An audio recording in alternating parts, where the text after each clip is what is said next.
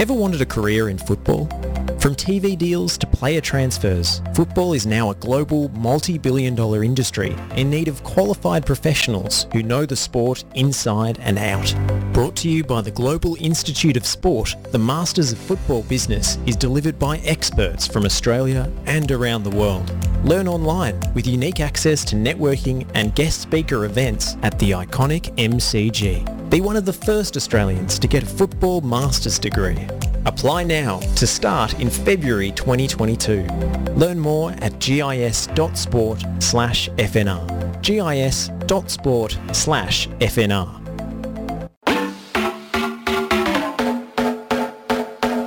Pickett, she lays it off. Teresa Polias.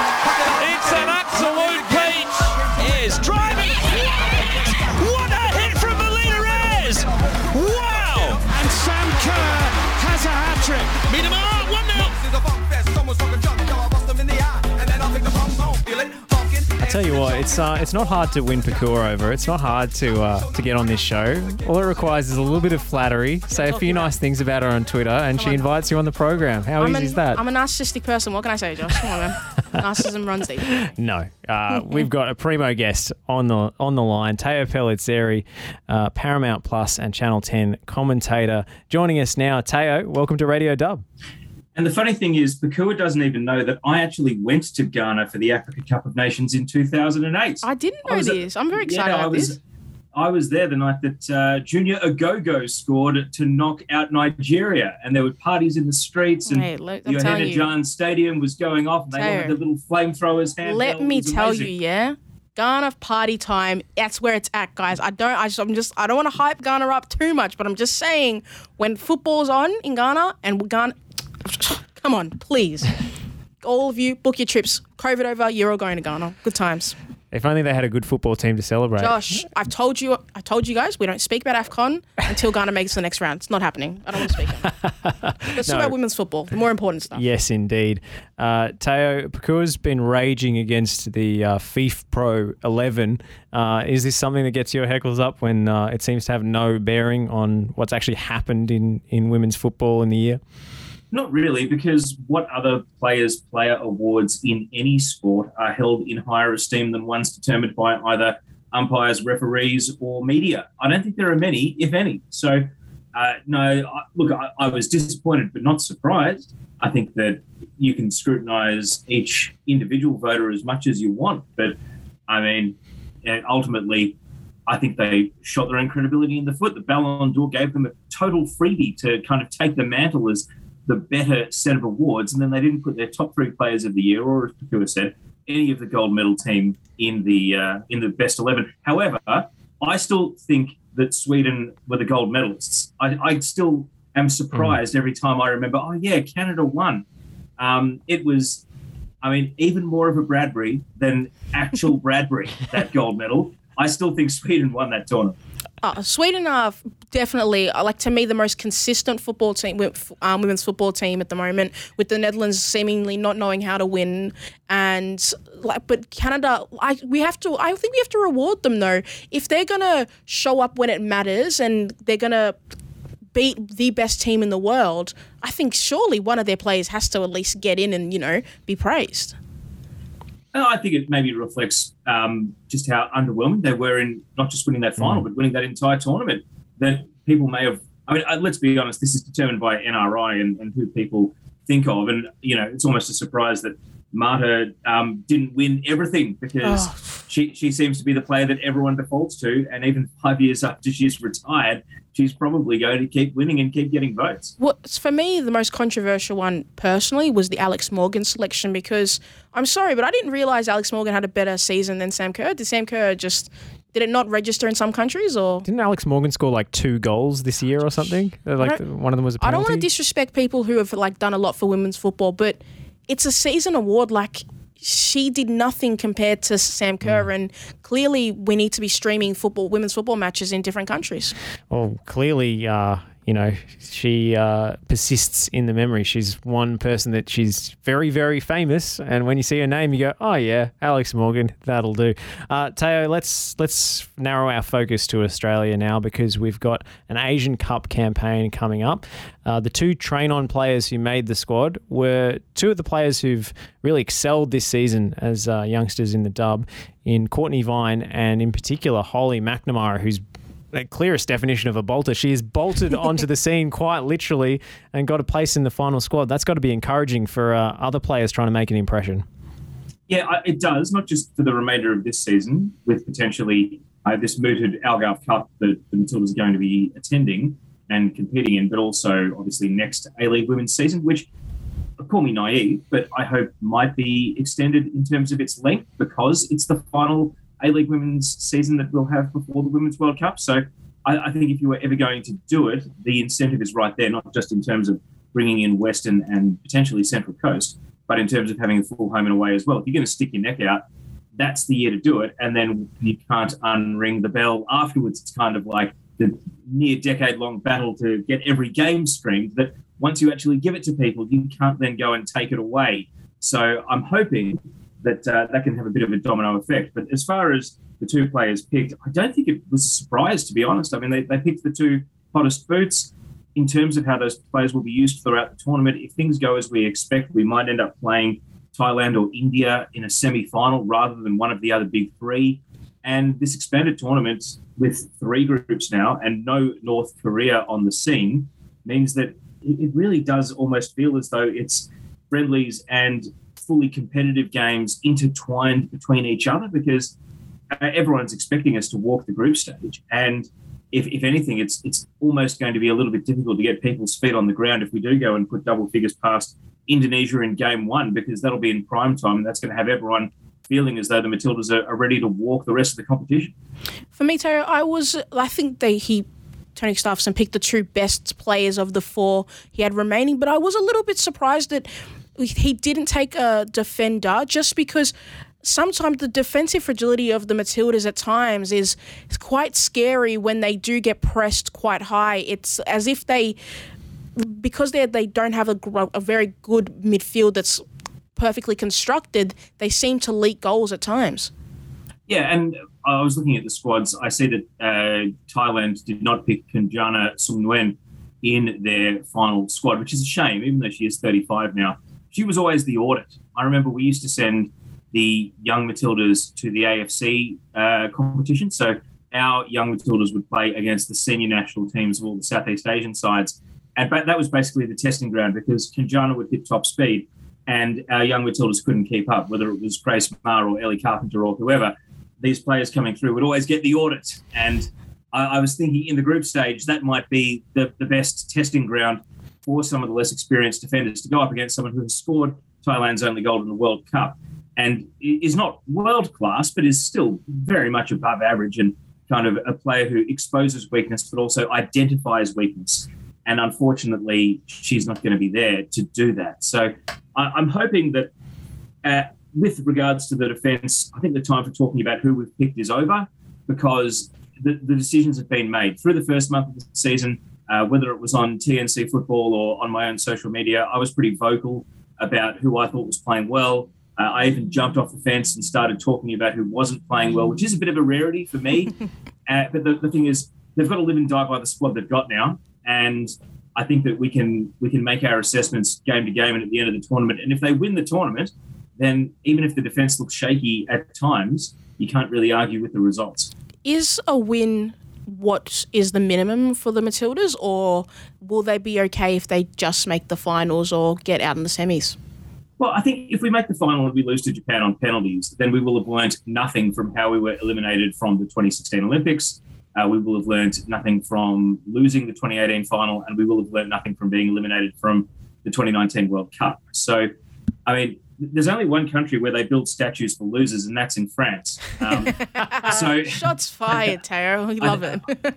well, you know, if anyone ever goes to Nice and visits the statue of Vercingetorix, they'll know I'm telling the truth. But I, I think that I'm trying to think of the circumstances under which we can not win this tournament and not have it be considered a major issue. And, and I think really Japan would have to playing us off the park even would, would kind of be almost a phoenix moment in that it would give us a reason to go back to the drawing board a bit. So kind of an agonising close loss where everyone thinks we're unlucky or we get sawn off by a refereeing decision.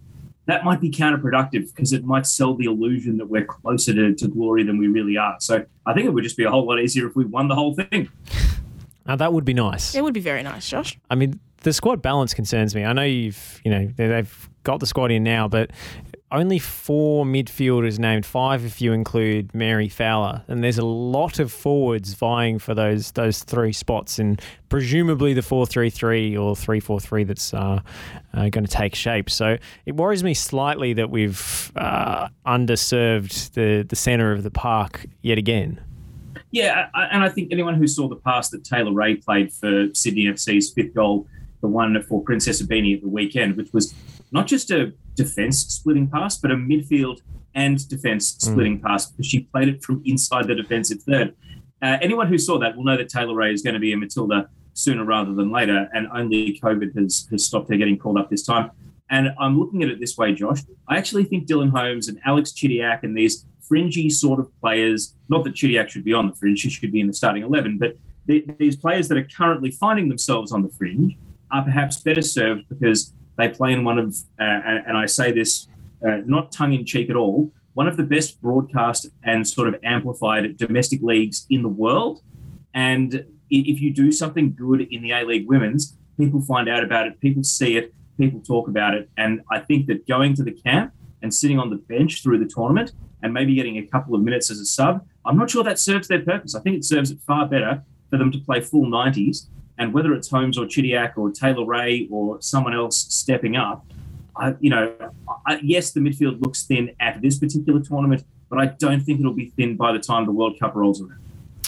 Is I think the big question we have is who is going to fill this number six position because I think it's the biggest it's the position that the Matildas cry out for the most.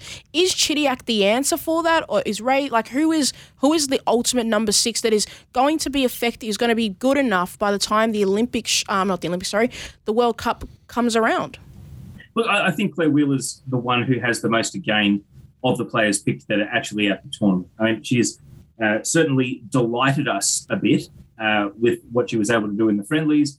Her trajectory's been great because it's almost a bit Brett Emerton esque. I know a different position to Brett Emerton, but Brett Emerton was this hot young talent in the NSL and was being mooted to be going to Europe as a teenager. And he stayed and he played a couple of extra seasons at, I think, Sydney Olympic. And then he went to Feyenoord and he had a decade long career. He never came home.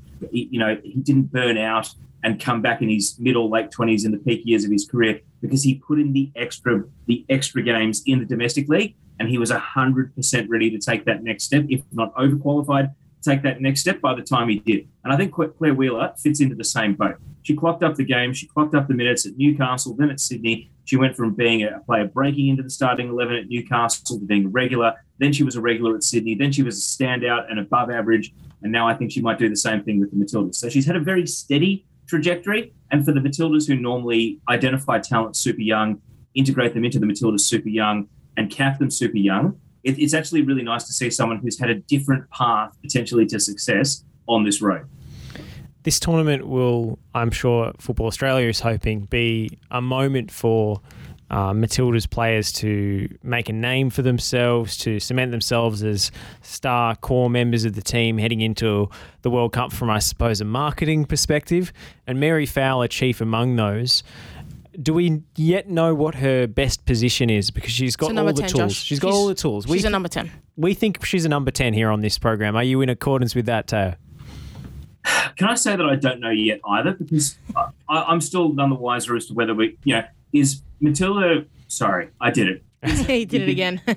Yeah. Is Matilda's squad member Holly McNamara? Yes, is Matilda's squad member Holly McNamara? Shout out to Matilda if she's listening. But is Matilda's squad member Holly McNamara going to come in and immediately market correct Hayley Raso?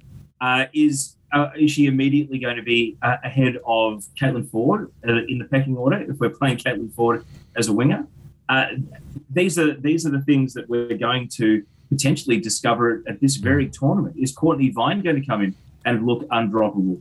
and, and it's going to cause us to shake up how our forward line operates. And who Mary Fowler uh, can combine with the best and play off the best is probably going to be a factor in that because I'm in agreement that, yeah, while, while Fowler doesn't convince everyone, she convinces me.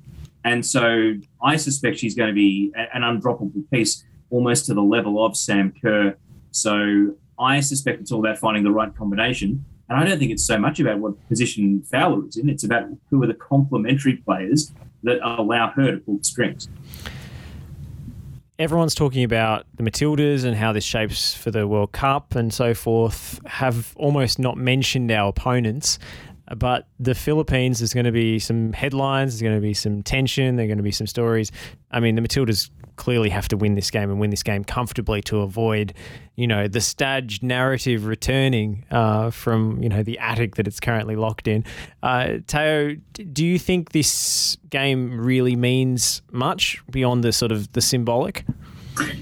You know what? Unfortunately, after the Michael Caine tweet on Sunday, yeah, I, I think it does because below the surface, there's just a, a latent toxicity uh, lurking about the Stag narrative, even though it's going to be three three years to the day on the 31st. Not just that, the entire Ante Milicic era, and now time with Tony Gustavsson as well. Uh, and here's the thing: I, I think that whether it's inside the Matildas or you know inside people who know and watch and like women's football, or people that don't and just want to throw mud or bricks from the outside, Stag is relevant to all three layers uh, for different reasons, admittedly. And the bad actors are the ones throwing the mud and the bricks, and they're the ones who will have a field day if we don't beat the Philippines. But uh, if we don't win this tournament, we're still going to hear his name thrown around. And I would just like us to, to draw a line because, as someone who has never publicly stated their position and, and doesn't intend to on how the matter was handled, uh, mainly because you know I have good footballing relationships on both sides of the divide, and therefore don't want to you know mm. compromise myself or them.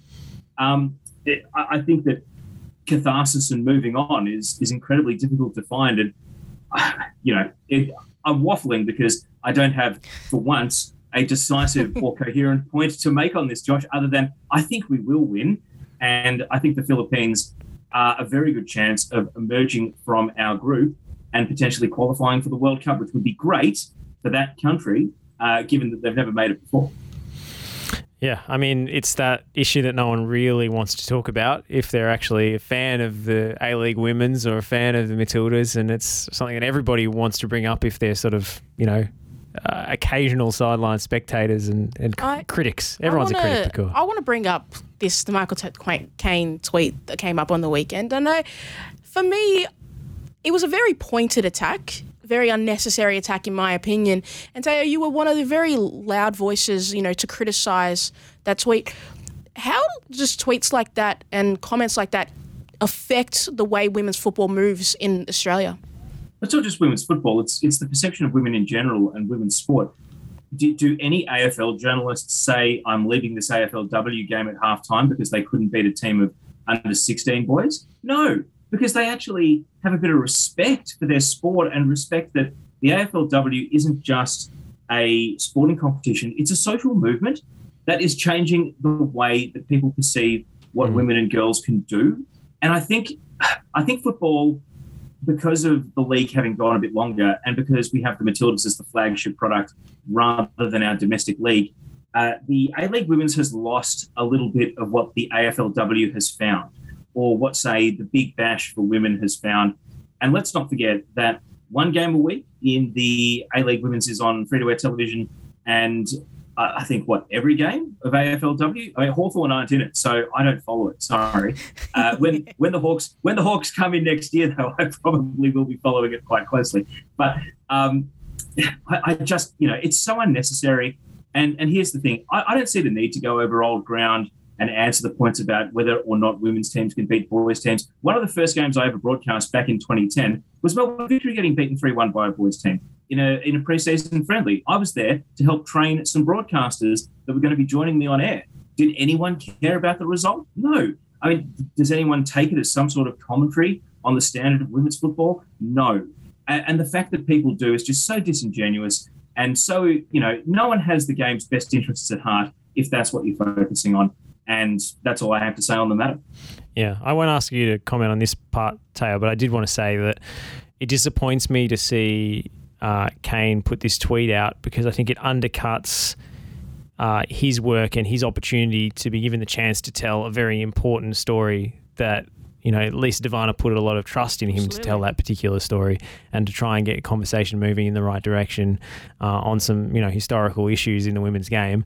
And to put a tweet out like that, I think De Vanna was painfully aware of the fact that it undercut, you know, what she was trying to say. Um, so, you know, it was very, very disappointing. And uh, yeah, look, I, I don't think uh, anyone will look to, to Michael Caine for his women's football no. opinions again, but uh, you know it's it does uh, leave a sour taste for sure. Do you know who is one of the voices of the A League Women's? Is that is Teo, who we are speaking to now. Teo, I know you are commentating some of the games for the Asian Cup. Which games are you doing for as right as of right now? Uh, well, just the one as of right now. Very excited to say that uh, Matilda's Thailand, which will be a 1 a.m. kick on Friday, the 28th of January our, th- our third group game. So be there or be square. I mean, be there or be square for the other two. Yeah. we yes, are Radio Dub. We'll definitely be listening. Yeah, obviously this is appointment viewing, and I think it's on the main channel as well. So not not not bad, not bad work. Uh, we should talk about the league though, and uh, where all of these international call ups leaves the title race because it didn't seem to affect Sydney FC uh, one bit on the weekend. No, and I think we'll learn a lot more about them against Melbourne City, but we we, we won't learn everything because, again, apologies, I'm actually uh, broadcasting from the runway at Kingsford Smith here with the planes going over. But um, uh, we won't learn everything because Holly McNamara won't be playing for Melbourne for Melbourne City. And Jada Whyman is about to equal Lydia Williams' record clean sheet streak of seven if she can keep Melbourne City out in this particular game. And I don't think, in an attacking sense, City were as dynamic or as dangerous. And you know, people were saying, oh, uncharacteristically quiet game for Hannah Wilkinson. Well, no, not really. I mean, she was going up against two quality defenders. Kayla Sharples looks like she's going to potentially elevate Adelaide into the top four. And the actual Matilda McNamara is a player I rate very highly as well. But I was totally, I actually, uh, Adelaide United asked me to help out on their, their match preview with some written content. And I, I was absolutely anticipating that Wilkinson, without the fear factor of McNamara there tearing down the wing and, and providing her with service, would look far more limited and, and, far more isolated up top. And I think that Sydney FC and their very intelligent defence, the way that they utilise Nat Tobin, the way that she can cover for either of the fullbacks when they venture forward, the way that Charlotte McLean is perhaps the most underrated player in the A League Women's at the moment. I think they'll have a plan for Wilkinson, and I, I think that Jada Whyman may well get that uh, that clean sheet. But I don't know if it means anything if McNamara is going to be back for a potential grand final because it changes the way you defend and it changes the sort of player that Wilkinson will be as well. This competition this season has been dominated by Sydney FC so far. Melbourne City still looking in touching distance of the title, but I think the the finals race is just as interesting with Adelaide United occupying that fourth spot, uh, Newcastle with a game in hand, Perth still in touching distance, Brisbane, Western Sydney still in with a shout. It's only really Canberra and Wellington that you've got a bit of a gap to the bottom of the table there. It, it, any of those sort of cluster of five teams uh, battling it out for fourth spot, assuming victory doesn't drop off, uh, catch your eye, Teo, or is it just way too hard to predict? I tell you what, if, if Wanderers had actually beaten Victory at the weekend, then then Victory was every chance of missing the four. But as I've speculated in the past, I think they may have too many points in the bank now. Mm. Adelaide are the, the team that's left the most number of points on the table. They were they were coming back against Melbourne City in the game at AAMI Park, and then they conceded in stoppage to lose three one. That could easily have been a draw. I thought they had the better of the first half, as as many as expected them to against Melbourne City at the weekend. And it, Melissa Barbieri, just ageless, making that brilliant save from Fiona Worts at the end of the first half.